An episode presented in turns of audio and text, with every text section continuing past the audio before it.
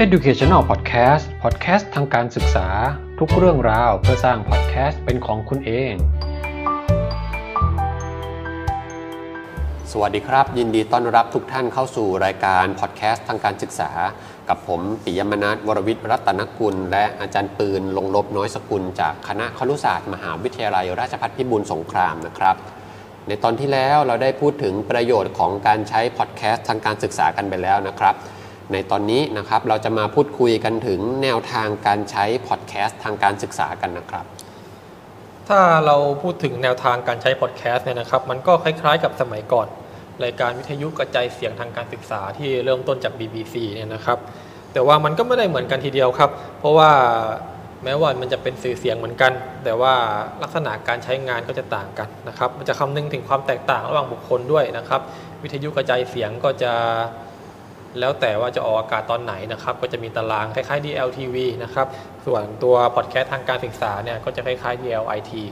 คือ on demand นะคุณครูจะสอนตอนไหนก็เปิดตอนนั้นพอดแคสต์เราจะฟังตอนไหนก็เปิดตอนนั้นนะครับแล้วก็สามารถกดพอสกดเพย์ได้ตามอัธยาศัยนะครับ โดยรายการวิทยุเนี่ยนะครับสมัยก่อนเนี่ย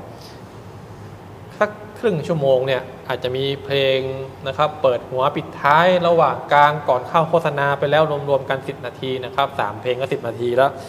โฆษณาอีกใช่ไหมครับสปอนเซอร์ 5 นาทีนะครับเหลือจริงๆเนี่ยก็สัก 15 นาทีก็ถือว่าโอเคแล้วนะครับส่วนพอดแคสต์เนี่ยเท่าไหร่ก็เท่านั้นเลยนะครับ เพราะว่าอะไรครับถ้าเกิดมีโฆษณามาขั้น เราก็กดข้ามไปอีกนะครับดังนั้นเต็มเม็ดเต็มหน่วยมากกว่าครับ ครับก็ไม่ต้องมาคำนึงถึงช่วงระยะเวลาที่จะต้องไปลงบล็อกลงตารางเวลาในการออกอากาศนะครับ เพราะว่าพอดแคสต์แต่ละรายการก็จะมีมีช่องทางเป็นของเขาเองนะครับ สามารถเลือกความยาวได้เหมาะสมกับเนื้อหานะครับ เนื้อหาสาระแล้วก็กลุ่มเป้าหมายผู้ฟังได้เลยครับ ในสมัยก่อนที่สื่ออินเทอร์เน็ตยังไม่แพร่หลายนะครับ สื่อหลักๆ ในสมัยนั้นก็คงหนีไม่พ้นวิทยุ หนังสือพิมพ์แล้วก็โทรทัศน์นะครับ ซึ่งสื่อ ที่เป็นวิทยุกระจายเสียงนะครับ ก็ได้มีการนำเอามาประยุกต์ใช้ทางด้านการศึกษานะครับ เรียกว่าวิทยุศึกษาและวิทยุโรงเรียนนะครับ ตัววิทยุศึกษาเนี่ยนะครับ จะเป็นรายการวิทยุกระจายเสียงที่มุ่งเน้นให้ความรู้กับประชาชนโดยทั่วไปนะครับ อาจจะเป็นรายการความรู้นะครับ เรื่องของการดูแลสุขภาพเคล็ดลับการทำงานบ้านต่างๆนะครับ การเทคนิคการทำงานเกษตรเล็กๆ น้อยๆนะครับสวนครัวหลังบ้าน ส่วนที่เป็นวิทยุโรงเรียนนะครับ ก็จะเป็นรายการวิทยุกระจายเสียงที่ผลิตขึ้นสำหรับให้นักเรียนไปฟังตามโรงเรียนนะครับ อาจจะเป็นโรงเรียนที่อยู่ห่างไกลหรือโรงเรียนที่ขาดขาดแคลนครูนะครับ คุณครูไม่ครบชั้น คุณครูไม่ครบประจำวิชานะครับซึ่งอันเนี้ยนะครับโรงเรียนก็จะต้องไปสมัครเป็นสมาชิกเพื่อที่จะรับตารางการออกอากาศรวมไปถึงเอกสารประกอบต่างๆนะครับไม่ว่าจะเป็นคู่มือครูเอกสารอ่านประกอบนะครับเพื่อที่จะใช้ประกอบในการเรียนพร้อมกันครับ ในปัจจุบันนะครับการใช้พอดแคสต์ก็สะดวกกว่าวิทยุกระจายเสียงมากนะครับ เพราะว่า on demand นะครับท่านสะดวกช่วงไหนก็ฟังช่วงนั้นนะครับ หรือว่าจะมอบให้นักเรียนไปฟังตามอัธยาศัยก็เป็นการวัด attitude ตัว A ตามแผนการสอน ได้อีกทางหนึ่งด้วยนะครับ ว่าสามารถทำได้หรือไม่นะครับ ไม่ต้องมาคอยดูตารางการออกอากาศนะครับ ไม่ต้องมามาสแตนบายใช่แต่ก่อนละครหลังข่าวเนาะอาจารย์ครับช่องเจ็ดอะไรเงี้ยการ์ตูนหลังข่าวมานี่ต้องหยุดพฤติกรรมต่างๆ แล้วรอนะครับ เราจะดูละคร ตอนนี้ไม่ต้องนะครับ เราจะตื่นตีสามตีสี่มาดูตอนไหนเราก็แล้วแต่ออนดีมานคล้ายๆกันนะครับ ในเทปเอ่อตอนที่ผ่านมาเนี่ยนะครับ เราพูดถึงประเภทของพอดแคสต์ ไปแล้วนะครับ เช่นการบรรยายของผู้สอนสะท้อนผลงานของผู้เรียนนะครับ แล้วก็ตอนนี้เนี่ยนะครับ มีบทความของคุณโจเอเซียธัญญานะครับ ที่เสนอแนวทางการใช้พอดแคสต์ทางการศึกษาไว้ด้วยนะครับ เรามาดูซิว่าตอนนี้ถ้าเราผลิตพอดแคสต์ขึ้นมา 1 อันแล้วเนี่ยเราจะนำไปใช้อย่างไรได้บ้างนะครับเขาเสนอไว้ 6 แนวทางครับ อันที่1นะครับ audio lecturer นะครับก็คือการบรรยายโดยตรงนะครับ ครูผู้สอนบันทึกเสียง แล้วก็คำบรรยายไว้ อันนี้ต้องระวังนะครับ การบันทึกเสียงบันทึกคำบรรยาย ไม่ใช่บันทึกการสอนนะครับ ท่านจะไปสอนกลุ่ม A บันทึกการสอนไว้ส่งมาเป็นพอดแคสต์กลุ่ม B อันนี้คนละเรื่องนะครับ การออกแบบพอดแคสต์สำหรับการบรรยายเนี่ยก็ต้องออกแบบเป็นพอดแคสต์ไม่ใช่ไปบันทึกมาอย่างนั้นนะครับ เพราะว่ารูปแบบการสื่อสารก็จะแตกต่างกันนะครับ หรือว่าเป็น case study นะครับ กรณีศึกษาสัมภาษณ์ผู้เชี่ยวชาญนะครับ เช่น ไปที่อย่างมหาลัยผมเนี่ยอยู่ที่พาชุมพลนะครับ ก็ไปหาป่าชุมชนด้านการประมงแม่น้ำน่านนะครับ หรือว่าเจ้าของกิจการที่เขาทำมานานเป็นกงสีสำเร็จได้อย่างไรนะครับ คุณครูผอโรงเรียนสาธิต บริหารจัดการอย่างไรนะครับ สัมภาษณ์มาเป็นกรณีตัวอย่างนะครับ หรือว่าเป็นเรื่องของ reflection สะท้อนผลงานผู้เรียนนะครับ ออกแบบสื่อมาออกแบบวิดีโอมานะครับ เราก็มาดูเราก็สะท้อนเป็นภาพรวมไปหรือเป็นบุคคลส่งให้ แต่ละคนก็ได้ พอมาเทอมใหม่เจอเคสเดียวกัน ก็ไม่ต้องทำใหม่ เอาเอาพอดแคสต์เดิมเนี่ยส่งไปเข้าเคสนี้นะครับ หรือว่าเป็นเรื่องของการฟิลทิปนะครับศึกษานอกสถานที่ทัศนศึกษา อันนี้เนี่ยต้องออกแบบดีๆ บรรยายเช่น ไปพิพิธภัณฑ์อาจารย์ทวีใช่ไหมครับ สร้างพระเครื่องประวัติของท่าน วิกฤตโอกาสจุดแข็งจุดอ่อนลักษณะผลงานสำคัญ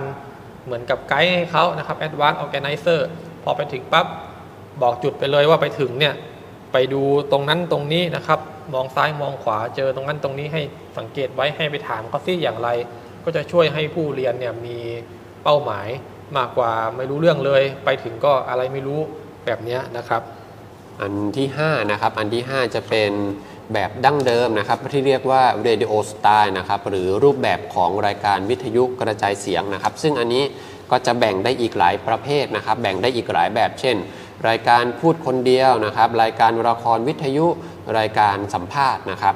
ส่วนที่เป็นละครวิทยุนะครับ เราก็อาจจะสอดแทรกเนื้อหาสาระ หรือว่าคุณธรรมจริยธรรมต่างๆนะครับ ที่เราต้องการลงไปในบทละครก็ได้นะครับ เช่น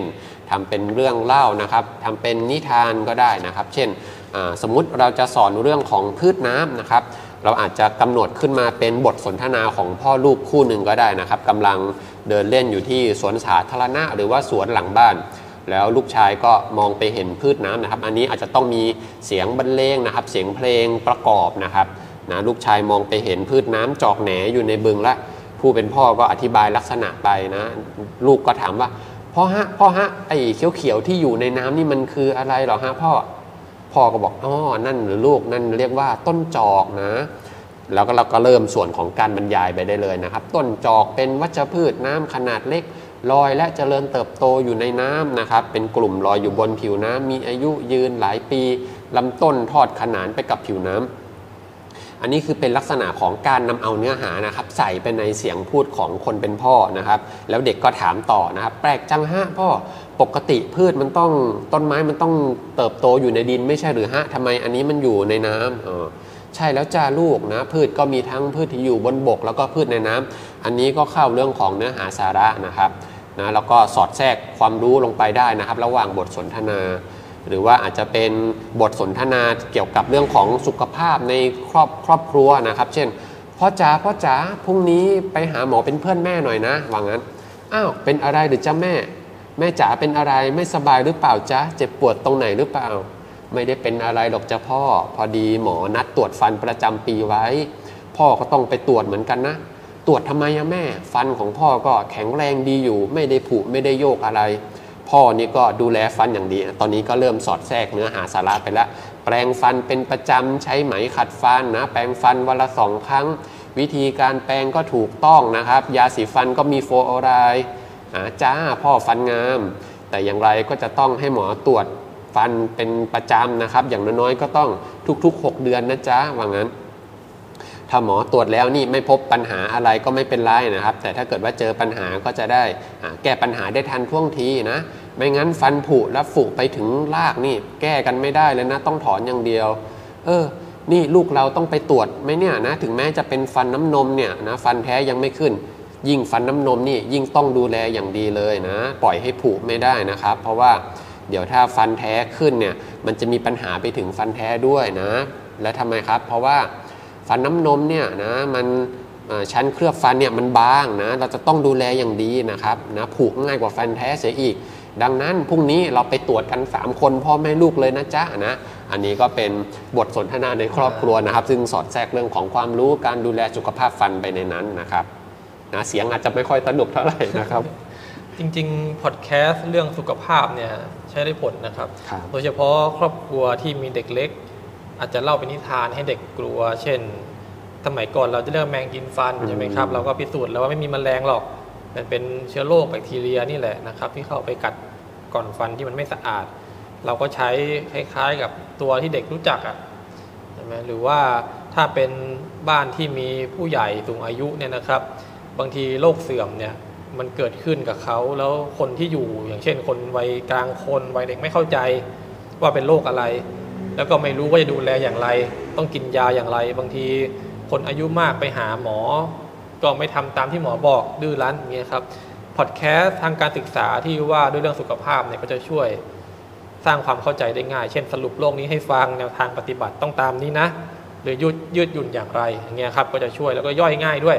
ดีกว่าไปอ่านเอกสารทางการแพทย์ หรือว่าบางทีเราก็ไม่รู้ว่าสิ่งที่หมอแนะนำเนี่ยมันเพื่ออะไรให้ทำเพื่ออะไรบางทีการไม่เห็นความสำคัญเนี่ยนะครับ มันก็จะไร้แรงจูงใจในการปฏิบัตินะครับ สุดท้ายนะครับจุดสูงสุดของพอดแคสต์ทางการศึกษาเนี่ยก็คือให้ผู้เรียนเนี่ยนะครับสามารถสร้างพอดแคสต์ได้เองเนี่ยนะครับ student generate podcast สร้างพอดแคสต์ได้เองในบริบทของงานที่ได้รับผิดชอบนะครับ หรือว่าสิ่งที่ไม่เข้าใจ การที่ผู้เรียนจะทำแบบนี้ได้เนี่ยสิ่งหนึ่งคือเขาต้องเข้าใจก่อน เข้าใจทั้งเรื่องเนื้อหา